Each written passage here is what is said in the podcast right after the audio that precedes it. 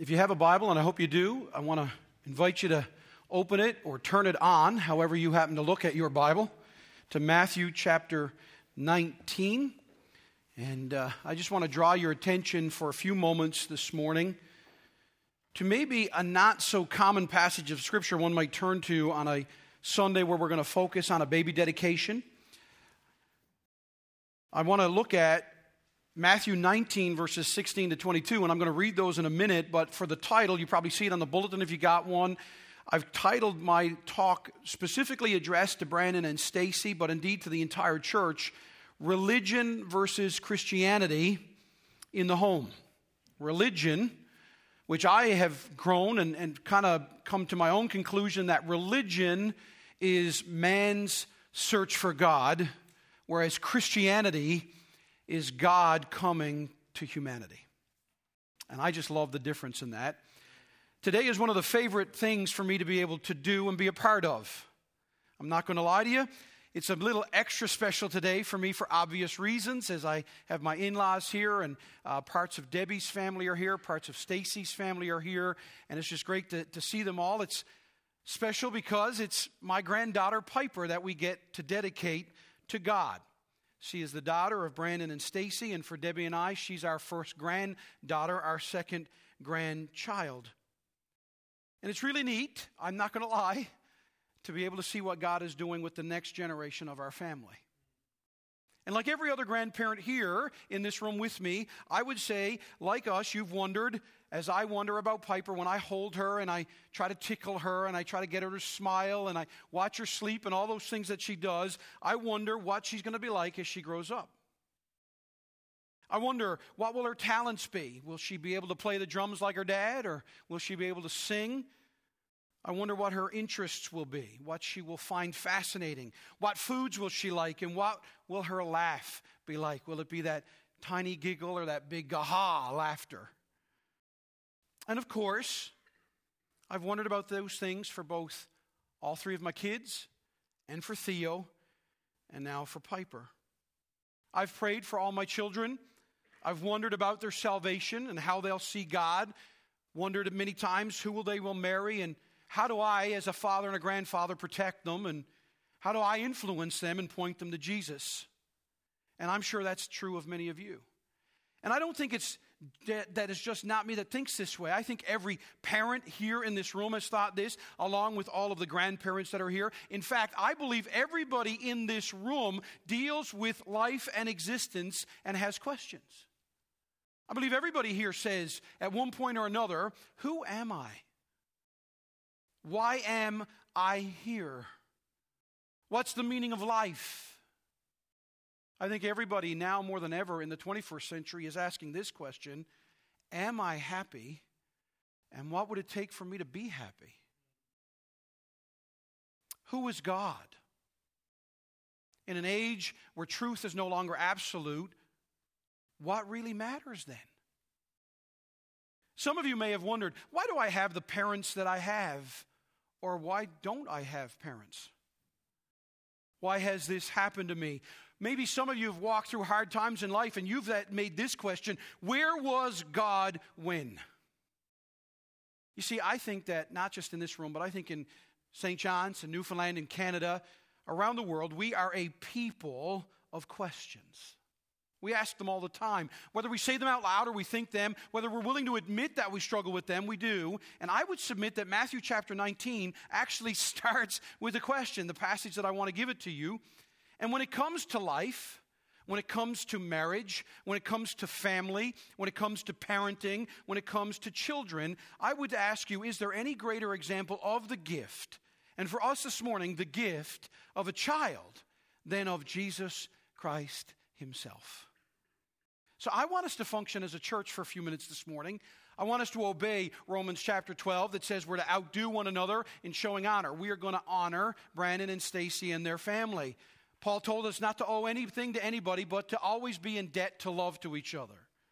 We're going to do what Philippians says, Philippians chapter 2, that says to be of the same mind, to be of one mind together as we look at the example of Christ. We're going to obey Ephesians 4, that says we're to be a holistic church family.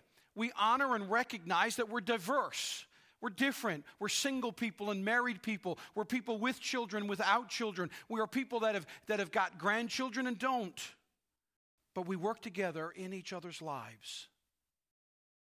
And so, let me remind us all, and especially my son Brandon and my daughter-in-law Stacy, along with your friends and family, what is really happening here. I just want to make sure we're clear. Dedicating a child acknowledges God's sovereignty not only over the child, but also mom and dad. And parents present their child before God and his people, the church, asking for grace and wisdom in carrying out their responsibilities. But actually, parents come along praying that their child might one day trust Jesus Christ as Savior for the forgiveness of sin. That's what we're doing here today. Now, I want you to notice something about Matthew chapter 19. If you go all the way back to Matthew chapter 18, because there was an argument that actually begins back in chapter 18 that's going to lead us to the passage, okay? The disciples started arguing all the way back in Matthew 18 about who is the greatest. They wanted to know who is the greatest person, and they wanted to do that. And Jesus sets them straight because he actually says, do you want to know who the greatest in the kingdom of God is? It's the one who becomes like a little child. It's not one that's the biggest strength. It's not the tallest. It's not the most talented one. It's the person who becomes childlike. Again, in chapter 19, just before this passage, in verse 16, we have Jesus blessing little children. And the disciples still don't get it. After arguing in 18 over who the greatest is, and Jesus saying, no, you got to become like a little child, then people start to come and bring their little children to Jesus, and the disciples try to stop it. And Jesus has to once again rebuke them and say, let the little children come to me. And I love this. And so here, when you come to our passage, they are still trying to think, okay, what makes someone worthy of the kingdom? And finally, we get an example. In Matthew chapter 19, beginning of verse 16, we get what the Bible calls a rich young ruler. And I think the disciples finally thought, yes, finally, this is the type of guy we want. This is the kind of guy we want to invite into the kingdom, the kind of people we want to reach out to and recruit. And yet by the end, Jesus turns it all upside down. So, if I wanted to put my sermon and my challenge to Brandon, to Stacy, and to you, the church, in a sentence, here is the best of my creative abilities on a short work week. Here it is, right? This passage is, the day a bad man, acting like a good man, received an incredible offer and made a tragic decision. That is Matthew chapter 19, beginning in verse 16. All right? It was the day a bad man, who's acting like he's a good guy, received an incredible offer and made a tragic decision. Let's look at it. Matthew chapter 19, verse 16. Matthew uses that key phrase of his gospel, and behold. That means something out of the ordinary is happening. Behold this. A man came up to him saying, teacher, what good deed must I do to have eternal life? Notice the questions in this passage. And he, Jesus, said to him, why do you ask me about what is good? There is only one who is good. And if you would enter life, then keep the commandments. And he said, second question, which ones? And Jesus said, you shall not murder, you shall not commit adultery, you shall not steal, you shall not bear false witness, honor your father and mother, and you shall love your neighbor as yourself. If you notice, those are 6 commands. Now, some of you have been around church enough to know that we have what is called the 10 commandments. Jesus quotes 6 of them, and I want you to note they are the 6 external ones. He has skipped commandment 1, 2, 3, and 4. He started at 5 and went to 10, all right? That's what he does. So, the young man in verse 20 said to him, all these, those 6 you've just quoted, I have kept. What do I still lack? That's his third question. What do I still lack? And Jesus said to him, all right, listen, if you want to be perfect, go sell what you possess and give to the poor, and you will have treasure in heaven, and come and follow me. And this is the tragedy of this passage, verse 22. When the young man heard this, he went away sorrowful. Why? For he had great possessions. Now, I don't know about you, but what jumped out at you? I have read this passage over and over again over the last number of years of my life. It is one of my favorite passages. What are the questions of this passage do they evoke from your mind? Have you ever known someone who came to church, seemed very interested in Jesus and the Bible, asked many questions, seemed excited about God and heaven and eternal life, even wanted to serve, to be around people and God's stuff, even asked, how do I get saved? Or how do I have what you have? Or how do I know I am right with God? And then that person seems to be all in. And then shortly, over time, they kind of drift off. They kind of lose interest. Their faithfulness in coming becomes sporadic in coming, and then they stop coming. And before you know it, it seems like they're almost worse off than before, because now, more than being just complacent, they're actually antagonistic. They're almost anti-God, anti-Jesus, anti-the Bible, anti-church. Now, I'm going to be honest. I have seen that situation hundreds of times in my lifetime. Hundreds of times. And think back right now to the many who have walked through the doors of Calvary Baptist Church over 25 plus years, who you've witnessed to, who you've lived with. But I want you to listen to me. This passage has everything to do not only with Brandon and Stacy, but everyone here. See, John MacArthur puts it this way. Anyone who has done much personal witnessing has encountered persons who make a profession of faith in Christ, but whose subsequent lives show no change in attitudes or behavior. And when they indicate no love for God and Christ, no interest in the Bible, in prayer, or in the fellowship of God's people, and there is no reason to believe that they were ever saved. And you can read about all that in Matthew chapter 13. And so I believe in this passage for Brandon and Stacy and for everybody here, including myself and Debbie, I want us to realize that Jesus is teaching both the disciples and this rich young man. And there's something here for us to see as well. You see, as one pastor puts it, this man had to make a choice between Christ and his possessions, between Christ and sin, and he failed the test. You see, no matter what he may have believed, because he was unwilling to forsake all, he could not be a disciple of Christ. Salvation is for those who are willing to forsake everything. And in Matthew chapter 19, 16 to 22, it gives us insight into how some people who show great interest in the gospel never come to a saving relationship with Jesus Christ. You see, this young man went away from Christ not because he heard the wrong message, not because he did not believe, but because he was unwilling to admit his sin, forsake all that he had, and obey Christ as Lord. And by the way, he didn't just not do it just because he loved his money and pleasure and lifestyle. He didn't do it not just because he didn't want to give up all of his money and give it to the poor and then follow Jesus. This is the crux of the matter. He didn't do it because fundamentally he didn't believe two things. He didn't believe that, one, Jesus is better, and number two, that Jesus could be trusted. And I think that's the pandemic problem of our world today. It's not that people don't believe in Jesus. It's not that people don't believe in the Bible to some degree. It's that ultimately people don't believe that Jesus is better than everything the world is selling, or that Jesus can be trusted with what and how he tells us to live. And so, if you want to know the difference, maybe this afternoon or this week, go back and read Matthew 13, when Jesus speaks 7 parables, that is earthly stories with heavenly meanings, and most of them are quite short, like these two. See, here's the difference between the rich young man and these two people talked about in Matthew 13, 44 to 46. The kingdom of heaven, God says, is like treasure hidden in a field, which a man found and then covered up. Now, notice this. Then in his joy, he goes and sells all that he has and buys that field. And again, he says, the kingdom of heaven is like a merchant in search of fine pearls who, on finding one pearl of great value, went and sold all that he had and bought it. Friends, this is the difference. See, the rich young ruler thought Jesus was an add-on.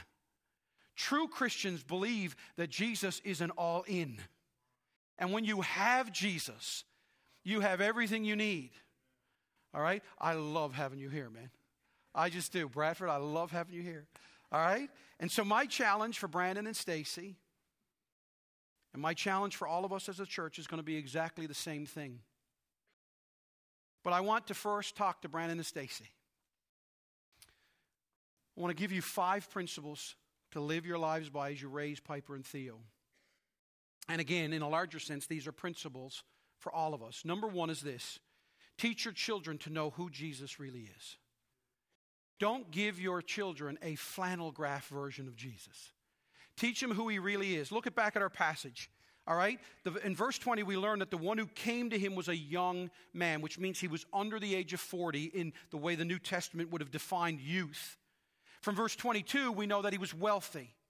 Luke informs us in Luke chapter 18, verse 18, that he was likely a ruler in the synagogue. He was a specially honored position for a young man. He was religious. He was devout. He was a leader. He was honest. He was wealthy. He was prominent, and he was influential. He had all that you would want in this world. And that's why when Matthew says, "Behold," he wants us to know that something unusual, something unexpected, that he would admit, that he would come to Jesus and say, I lack something. Because this guy, earthly-wise, had everything. So for him to go up to Jesus and risk the scorn of the religious leaders and say, look, I want to know what is the one thing I need to do to have eternal life. Well, to ask it means he admits he's a bit scared he doesn't have that. And so he felt that need. For he comes to Jesus in a posture of humility, comes to him publicly, comes to him with a sense of respect. And I just want you to know, Brandon and Stacy. And I think with my son, I don't think I have to convince him or you both that you have a need in raising Piper. You are not going to do it perfectly yourselves. I don't think I have to convince you of that. And I'm not saying what you think your need is what God says it is. Because notice how Jesus responds to this rich young ruler in our passage. He says to him, why do you come calling me good? Do you know what good is? What is it you're looking for? And the greatest thing that you can do as parents and what you and I can do as Christians and that we can all do as a church is we need to answer this question. Do you know who Jesus is? See, this rich young ruler came and said, ruler, rabbi, and he says, good ruler, good teacher. And he says, why do you call me good? Kevin DeYoung, a good friend of mine, he puts it like this. Isaiah 9, and the great major prophet, hails the Messiah as light of the world in a land of deep darkness. He is the child born under oppression and eventual execution of the Roman government. He is our wonderful counselor and the mighty God. He reveals to us the everlasting Father. He is the Prince of Peace. Of the increase of his kingdom and peace there will be no end. He will rule with justice and righteousness from this time forth and forevermore. And Jesus looks at him and says, why do you ask me what is good? It was a set-up question. You see, Jesus says, do you really understand who I am? Are you just coming and flattering me? Are you coming because you think I may offer you something? Or do you really understand who I am? See, he called him a good teacher. Again, DeYoung says, that's a popular answer today, isn't it? In the 21st century, Jesus was a really humble prophet, a teacher of peace and justice. But some of his followers made up all these other things. If you talk to anybody in the real world today, especially at the university, they'll say, yeah, I believe Jesus existed. I believe he was a great revolutionary. He was a great political figure. But all that miraculous stuff, all that exalted language about himself, I think people just over-exaggerated that. He says maybe the Christ of faith is completely different from the Jesus of history. And so I want you to make sure as parents and make sure we as a church understand who Jesus really is. We've got to make sure we do this. You see, we gravitate to the peace on earth, goodwill toward men, and we overlook the times when Jesus says his coming would bring division. You've heard me say that many people love to cherry pick the Bible. They like the version of Jesus they can choose. Some love country music Jesus. You've heard me say this, right? where you come to Jesus and you get your dog back and your truck back and your wife back and your, you know, all that kind of stuff. So they love country music Jesus. Come to Jesus and good things come. We love like get rich Jesus, where you come to Jesus and he's going to give you the job you've always wanted and you're never going to have bills and all everything's, the car will never break down or never not start Jesus, right? But what about the Jesus who says, no, if you don't love me, you're not of me. You see, as one person said, no one should hail Jesus as a great moral teacher until he reads through all that Jesus taught. I think one of the pandemics of our day is people are not reading the Bible, all of it. And that's what I'm challenging you as parents, Brandon and Stacy, and as all parents here, don't cheapen Jesus. In fact, make so much of him that Piper and Theo are in awe and have an overwhelming sense that he must be worshiped and he can be trusted. Secondly, let me give you this. Teach your children to ask Jesus the right questions. Teach your children to ask Jesus the right questions. You see, this man thinks that the important question is, what good deed, now notice that, singular. What is the one good thing I've got to do to have eternal life? And I need you to realize he's not talking about quantity here, but quality. In other words, the fairy tale thing, and what's the one thing I need to do to live happily ever after? That's what he's asking. And the fact that he asked only about eternal life tells us he was thinking somewhat religiously. In other words, he's been raised, he's been spending time around religion. Does that sound familiar? I've been raised around religion my entire life. My parents got saved 2 weeks apart when I was 5 years old, so I've been around evangelical Christianity almost all of my life. And in fact, I remember one of the great challenges in my life as a parent. I know Brandon's outside there holding Piper right now, but I remember telling Brandon, I had my window open to my kitchen, and I heard Brandon and Jordan outside playing hockey with the neighborhood kids, street hockey in our driveway, and somehow religion came up. And I heard the boys in PEI, and they were all talking, and somehow Brandon was brave enough to ask everybody what they believed about God. And so one kid said, I'm Catholic, and one kid said, I'm Anglican, and one kid said, I don't know what I am. And then Brandon very naturally and casually just said, oh, and I'm Baptist. And I realized, oh, stink. Brandon doesn't see himself as different than anybody else. And I have, with all of my passion and vigor, simply given him another religion, another label to be. And that was a real challenge. And so I wanted Brandon to ask the right questions. And we should want our kids. You see, look at the questions he asked. What must I do to have eternal life? Then Jesus gives him those 6 commands. And before he does that, he says, which ones of the commandments God I have to keep? And then after that, he says, what do I still lack?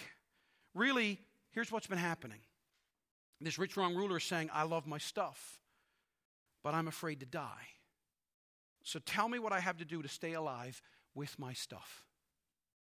Let's read between the lines. You see, the problem with this man was that he never believed that he was a sinner or a bad guy. That's why I said this was a bad guy acting like a good guy. See, he never believed. I don't think this guy ever believed he was perfect. I really don't. I don't think he didn't think, because why would he be here asking this question? I don't think he ever thought that he wasn't bad. He just didn't think he was really bad. He didn't think he was hell-worthy. He didn't think that his life might be an offense to the holiness of God. And that's what Russell was telling us about a couple weeks ago in Ephesians 2, 1-10. The bad news has to be really bad if the good news is going to be really good. You see, this guy wanted good news, but he didn't want bad news. And that was his problem, because he wasn't asking the right questions. And so I want to make sure, as parents of my granddaughter, that you help and teach her to ask the right questions. You see, you don't teach them that I'll take the teachings I like and ditch the rest. I'll take his good deeds but not his harsh words. I'll take his love for humanity and not his desire to glorify himself. Now, don't get me wrong.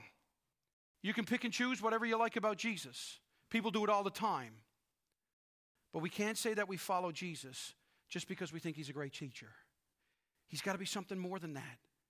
You see, to accept that Jesus is the wonderful counselor, mighty God, everlasting Father, Prince of Peace, and accept that he is the perfect Son of God, the King of the nations, the righteous judge, and the hope of the world, and then imagine live like it doesn't matter.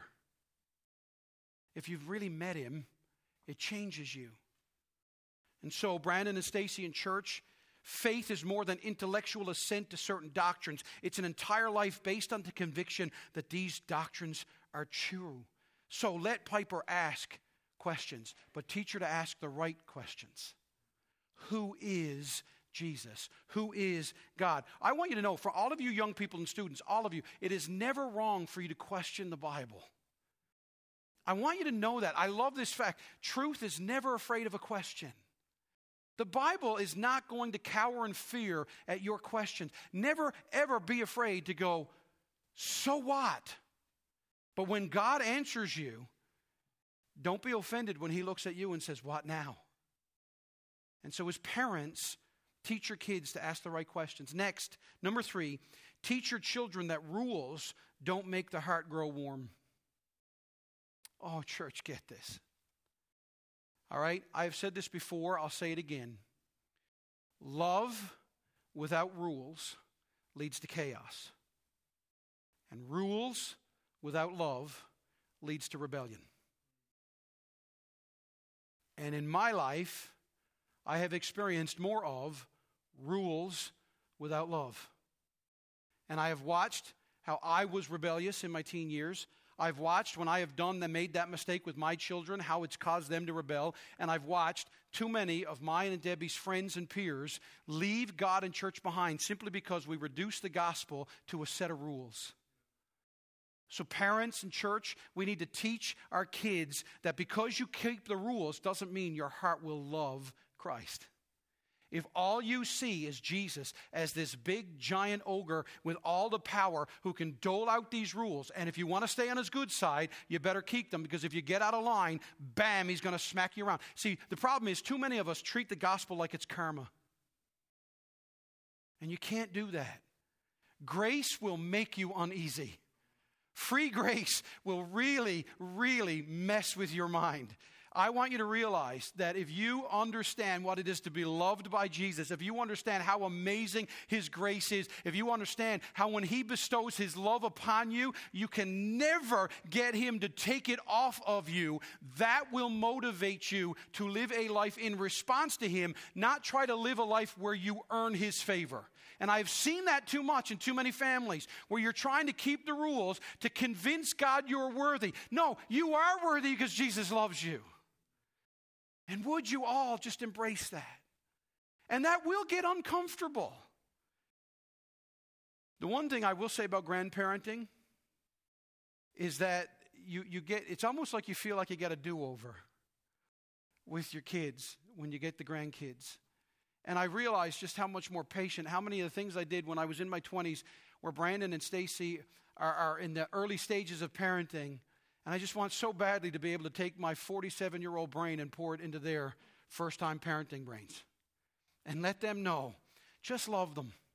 Love them and expect them to fail. Expect them to screw up. Expect them to struggle. And know what? Just amaze them with the love of God. Fourthly, teach your children that God looks on our heart, not on our actions.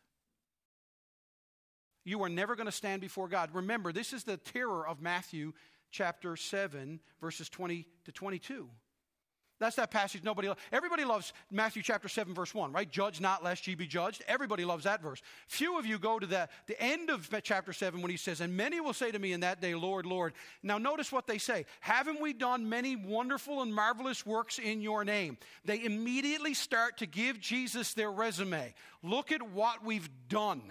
And Jesus says those horrific words, depart from me, ye workers of iniquity, I never knew you. Why? Because they did stuff, but their hearts weren't in it. I remember an old pastor telling this story when he was an early parent, and this was back in the day, believe it or not. Some of you young parents don't realize this, because now your kids are in 5-point harnesses as they drive anywhere. I remember going to St. Louis, Missouri with a sleeping bag and a pillow in the back window of Mom and Dad's Chevy Nova as I made faces at the cars that drove behind us. And I survived. Now, I'm not being anti-car seat. My grandson never travels without a car seat. But I remember this pastor saying how his daughter was in the back seat, and she was standing up. And he said to her, honey, sit down, put your seatbelt on. And she went, no. All right. So they drove a little further and he said, honey, I've told you, dad has said, sit down, put your seatbelt on. And of which she went, no. He said, honey, if I got to pull this car over, you will sit down and you will put your seatbelt on. And she went, no, I won't. So he pulls the car over. Of course, instantly she sits down and puts her seatbelt on. As he's pulling away, here's what little Emma says. Daddy, I'm sitting down on the outside, but I'm still standing up on the inside. And we laugh at that, but I want you to know we need to teach our children that God looks on our heart and not on our actions. And many of us as adult Christians will say to God, I'm sitting down on the outside, but I'm standing up on the inside. And that is not the way of the gospel. And then finally, teach your children that Jesus is worth more than anything or anyone. This was the back and forth with the rich young ruler, all right? He basically says, how do I live? How do I have eternal life and live with my stuff? And what does he say? This man only wanted Jesus as long as it meant he could have what he really loved, his money. He saw Jesus as that add-on, not as the center. And I'm going to say this, at least the man was consistent, because at least he walked away. He didn't stay and pretend. Judas stays and pretends. Ultimately, Jesus wasn't worth it for this young man. But many think one thing about this guy. You might be tempted to put this young man with so many others we encounter from day to day. For instance, how many folks even today think, Jesus, well, maybe he existed, maybe he didn't exist. I don't know if he's a somebody or a nobody, but I think the gospel are myths and legends with no grounding in history. Oh, I like that whole victory and defeat themes in the gospel, but I don't need Jesus for that. I don't really care who this Jesus is, and neither should you. Billions of Christians singing to Jesus this week are worshiping a figment of their imagination, is what many in today's world will say. But I want you to notice in our passage, look at what it says. He went away sorrowful in verse 22. You see, I think this guy loved his money over Jesus, yes. But I also think he was bugged by the fact that he couldn't shake the need for Jesus in his life. He left without assurance. He goes without while he still has doubts and fears, and those will lead him to cling to what he thinks will give him peace. And I need you to know, Brandon, I need you to know, Stacy, I need you to know this, and I need the church to know this. Our goal, your goal, is to give and patiently walk through life with our kids, our friends, our neighbors, our coworkers, and as they struggle with these types of issues. Our goal as parents, our reality as Christians, is to model and live a consistent life. I want you to know as parents, and you need to be able to say this, I can't persuade you to trust in Jesus, but I can show you that I do. That's what I want you to realize. And so teach your kids that Jesus is more than anything or anyone. As parents, don't worry about being successful. Don't worry about being failures. Worry about being faithful. And the one thing I have learned as a father of a 24-year-old and a 22-year-old and a 16-year-old and now 2 grandchildren is this. Their stories are not written. And so parents, don't get caught doing this, taking a Polaroid of your life and defining your life by a Polaroid. We do that too often. We define our friendships like this. We define church like this. We define our marriages like this. We define our family and our parenting this way. I remember God has taught me so many lessons about discontentment in parenting. When we had Brandon, and Brandon was 7, and Jordan was 5, and Abby was born, all I could think about was what it would be like just to get all 3 of them out of diapers. And I wouldn't, well, Debbie wouldn't have to change as many diapers because I didn't do so well, all right? Then I remember thinking, if we can just get them out of the playpens, if we can just teach them how to ride bikes, if they can just be left alone for a little while. And I've realized, you know what? It doesn't matter what phase of parenting you're at, you just exchange worries for new worries. You just exchange new dreams from the old dreams. You just, no matter what, now that they're in their basically almost adults, all 3 of them, I still worry and pray and want and need different things. And I realize every day I just got to give them to God every day. And when I don't think their lives are working the way I would define it or the way I would lay it out, am I brave enough to show them I just think Jesus is worth it and trust him with their lives? Now, that's not to advocate my role. I've given you 5 principles. And so my prayer for you as parents today and for every one of you here today in attendance is this, that those who accept all these things as true will live and die as if they were. And secondly, that those who don't yet accept these things will ask God to help them understand if these things are so. That's what I'm inviting you to. That's what I am asking you to do. And so I want you to know Jesus loves you. You see, in Mark chapter 10, it said these words, and Jesus, about this rich young ruler, said, looking at him, loved him when he said these things. Brandon, Stacy, if you want to give Theo and Piper the greatest gift you can, it's not to give them your love. I think you know to do that. It's to help them understand every day Jesus loves them. This I know, for the Bible tells me so. Make sure that Piper and Theo, make sure every one of you here to know that Jesus wants you. Jesus will not only save you, but you need to believe who he is and who you are and what you need and what he will do. He will never let you go. See, I have never met the sinner who went to God who God didn't want. And you will never be so bad that you cannot be the apple of God's eye. And you will never be good enough that you will not need the amazing grace of God's love. Oh, that we would get that as a church. And I want you to know it will be worth it all. Let's close in prayer. Father God, I thank you for the opportunity just to share a little bit of my heart with my son and my daughter-in-law, with my church family. Lord, I love these people, and yet I'm imperfect as well, and I love imperfectly. I am selfish at times. I am self-centered at times. I fail. But Lord, I'm so grateful that you never fail.